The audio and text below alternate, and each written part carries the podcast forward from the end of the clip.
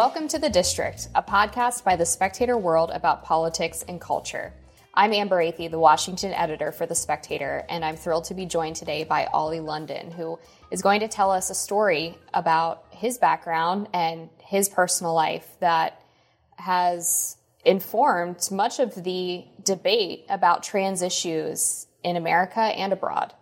Oli, thank you so much for joining me. And if you could, start by telling our listeners a little bit about who you are and how you got to be where you are today. Well, firstly, thank you so much for having me here. I'm, I'm very blessed to have the opportunity to speak out on my recent detransition. So, let me tell you guys a little bit about me. So, I used to live in Korea for one year, and then that's when I really started my journey of transformation. I, I actually started having plastic surgery there, and then over the last nine years, I've you know, I've had a lot of surgeries now, about 32 surgeries in total. And really, I think my quest was just trying to find happiness and perfection. I struggled to find that. I had gender dysphoria, which um, a lot of children have these days. You know, they're confused with their gender, they're confused with their identity. So I feel I was definitely suffering from that. Um, and I had the 32 procedures. Um, and then the, uh, this year, actually, six months ago, I had facial feminization surgery um, in Turkey. I had 11 procedures in one day, which included shaving my forehead.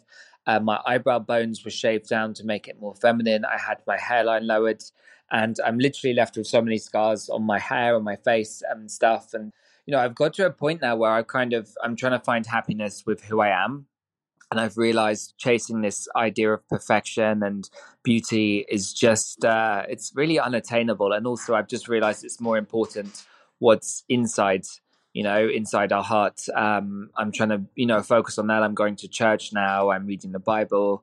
I'm trying to find peace within myself. But uh, six months ago, I became a trans woman. I was. Uh, had the facial feminization. I had the hair extensions. I was wearing dresses. I was wearing heels in public. And, you know, I felt confident. I felt different, but I was still struggling with my identity. I thought, is this really me? Um, and I was very, very confused. So, uh, yeah, I became a trans woman basically because I was confused with my gender.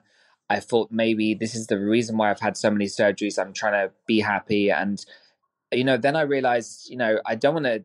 I don't want to be a trans woman. It's not for me. So I've shaved all my hair off now. I'm living as a man again. I've actually dissolved the fillers in my cheeks to make it more masculine. So yeah, I've really been on a kind of journey, and you know, there's a lot of kids out there that are kind of pressurized. Um, kids that maybe have gender dysphoria and they're unsure and they're kind of pressurized to transition from a very young age. In some states, uh, children are giving given puberty blockers and hormone replacement therapy from the age of 12.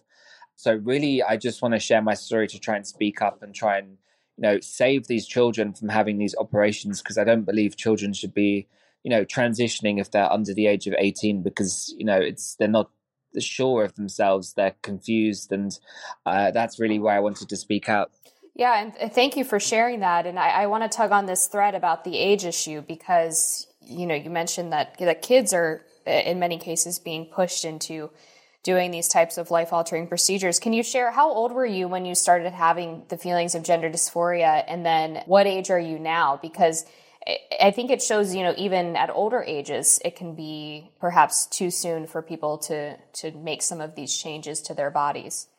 Mm, so actually, now I'm 32 years old, and really, well, I started having plastic surgery at 23. So I guess that's when I had the gender dysphoria because I just, firstly, I just was very unhappy with the way I looked. I used to get bullied so much at school for the way I looked, so I was always very insecure. So yeah, I started having surgery, and then I started trying to look more feminine, trying to look more Korean because I was living in Korea. I loved the kind of look. I thought it was very beautiful. So yeah, I started having surgery to look Korean and more feminine, and it just went from there. And I've just you know constantly been having surgeries. The last year, I think I've had maybe like 17 procedures um, at three different times. I've gone under anesthetic three times in the last year. So yeah, I think it was really chasing the perfection, and then I was confused you know, am I meant to be a woman? You know, am I meant to be a girl? And then I realized, you know, obviously you can't change biology. Even when I was trans, I would respect women. I would never use a women's locker room or restroom. I just, I just feel, you know, women are at the moment being silenced and sidelined by some activists in the trans community. So, you know, even when I was trans, I have the fullest respect for women. And, you know, I realized there is biology, so I can't fully become a woman. I just wanted to look more feminine and feel more beautiful. I think it's a shame that when you were open and honest about your story and and this uh, chasing of perfection, as you refer to it, that you were really aggressively bullied online and and by individuals who really made fun of your struggles, and I, I it's it's really sad, and I think it's a shame that we don't treat people who are struggling with more compassion because ultimately this is something that you you had to deal with not only on a personal level but you also did it uh, sort of on a world stage which which adds added pressure to you. So can you talk a little bit about the response that you've received for sharing your story and how you've been able to uh, come to peace with yourself and your own identity while also dealing with this added external pressure. Yeah well it was it was really hard but i i always feel you know i like to share my experience because i always feel maybe i can help someone else. Maybe sharing my story my detransition will help kids. And actually since i shared that i've had thousands and thousands of parents reach out to me and say look my child is struggling with gender dysphoria. Do you have any advice? You know they want the hormone replacement therapy. Is this good or not? You know i have so many people reaching out to me and i you know i'm really trying to help them because um I feel like it's it's just very confusing when you're a kid. You know, you know, maybe one day you want to be Superman or Spider Man. Like kids, just you know, kids are just kids. They just they change their mind all the time and stuff. And you know, they should be allowed to just have fun and just be themselves without this kind of added pressure. So yeah, I, I shared my story online. It was with Fox News, and um, you know, I got a great response from the parents, and that's that's what makes me happy is the fact I'm helping people. You know, if I can prevent children being pushed into something they may later regret that's life altering, then you know I'm I'm very happy to to be doing that. But yeah, I also got crazy amounts of abuse from very kind of far left uh, trans lobbyists. You know, they've been attacking me nonstop on Twitter. You know, comparing me to horrible people, like someone compared me to Hitler and stuff, like just really, really horrible stuff and death threats. But you know, I'm kind of used to that. I I do social media all the time, so I'm kind of used to these hate comments, so I don't really pay attention but it's it's just sad because you know I'm I'm a strong person. I'm tough. I, I've got a very thick skin. I can take the abuse from these people. But you know, I'm trying to help. If maybe other people want to detransition or other people are confused, you know, I want to share my story. And I just feel sad, you know, if these people do speak out, they're just bombarded with abuse from trans lobbyists and activists. And it's it's sad because some people can't deal with that pressure. Some people can't deal with that hate. And you know it can um, give these young people suicidal thoughts because of these haters which is which is very wrong. So i just think people need to be more understanding. And you know we all have our own personal struggles in life. We all have our journeys. It's nice to be able to share that um, with the hope of helping others. And i just feel it's very wrong that people would you know send me death threats and hate and abuse just because i'm trying to share my story Absolutely. And I'm sorry that you had to go through that. When you were going through the process of your transition to become a trans woman, and you were uh, presumably looking for information on, on how to make this happen, do you feel like the information that you got was well rounded? Do you feel like you had a full picture of maybe what what negative side effects could occur if you did this? Or was it a bit more misinformation I mean, because it, it, seems like it's hard to find materials that speak about the negative side effects or further down the line how to detransition or or perhaps warnings from people who have gone through this process. Yeah, I mean, I know there's a lot of people out there that have detransitions, and I have seen people on Twitter and in, in, news articles that have shared their story. So there's definitely a lot of people out there, but I feel like, you know, their stories are suppressed you know, if they try to share their story on Twitter, they just have like a hundred hate comments. So it's it's very difficult for these people to share their stories. But yeah, there's definitely a lot of misinformation out there, and I think there's there's just so much pressure that people are saying, okay, change your gender, and you have some schools, you know, teaching five year olds about these things, you know. And I believe, I think it was in the UK, there was a teacher that lost their job recently for misgendering a child that was five years old. So I really think the wokeism has just gone so crazy. And, you know, we shouldn't be you know, pushing these things on kids. We should be, you know, just letting kids have a great education about the world, about history.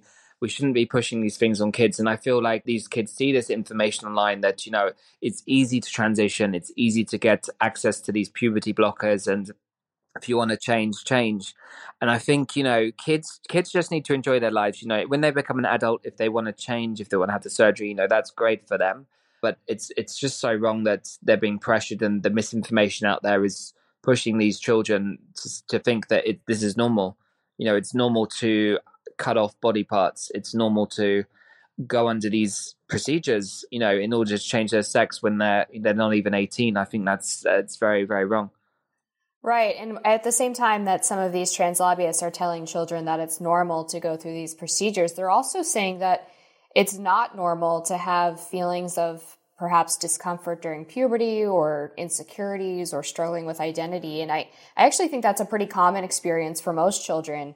And it doesn't necessarily mean that they are born in the wrong body or that they are supposed to be the other gender. Um, that's kind of just a part of growing up, I think. Mm, exactly. I mean, all kids kind of, when they become teenagers and they go through puberty, they do have these insecurities about their appearance, about their identity. And, you know, there's a lot of confusing feelings. I remember as a teenager, I was very confused about who I was.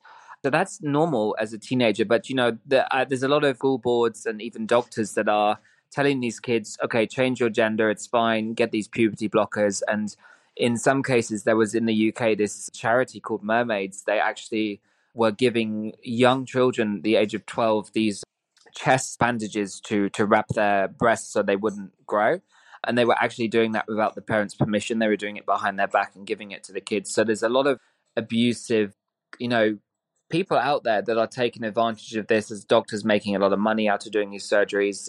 So i think you know kids have these insecurities. Is very normal. You know there's a lot of confusion about who they are who they want to be when they get older but you know they just need to enjoy their lives. They need to get a great education enjoy their lives and then as an adult then they can make a decision without um, people telling them what to do you mentioned the profit incentive from doctors who make a lot of money off of prescribing these medications or giving people these surgeries what do you think are some of the other motivations at play? I mean, why would a teacher, for example, or or a left wing activist want children to go through the transition? I mean, from your perspective, what what is behind that pressure? Is it just easier to tell kids that they are in the wrong body than you know, helping them overcome insecurities, or or what is really behind all of this? I guess. Um, that's kind of a hard question to answer, but I think there's uh, some very powerful trans lobbies that have a lot of money, have a lot of backing, and I think they are just pushing these things on kids because in in their minds they believe it's right. They believe this is the new normal. And if you go back 30 years ago, you know, there was none of this. There was none of these, you know, debates about kids changing their gender. There was none of these pronouns. But yeah, I think there's a lot of powerful trans lobbies out there. There's a lot of school boards that are telling teachers to use these different pronouns on kids to teach them about gender, tell them they can change their gender. So I think there's there's you know there's a lot of money behind these um, charities. They make a lot of money um, from you know promoting their ideas and getting these doctors to do surgeries. So I think there's there's pressure from kind of all over the place, uh, left wing activists as well, and I think they just push it because in their minds they think it's right and they want to do that. But you know I don't think it's normal. We shouldn't be doing that to kids. Absolutely, and I'm glad you talked about social media and its influence on children, and and this is something that certainly goes beyond just gender dysphoria, but body dysmorphia more generally, and feeling insecurities, something that I think a lot of people have to struggle with. So I want to thank you so much for being so honest about your story and sharing it because I really do think it's going to help a lot of people. So thank you to our guest, Oli London. We really appreciated having you on the Spectator podcast today. Thank you for listening. If you enjoyed this episode of The District, don't forget to subscribe. You can find us wherever you listen to your podcasts. The Spectator World is the American edition of the world's oldest magazine. To read more content on similar topics, please visit spectatorworld.com.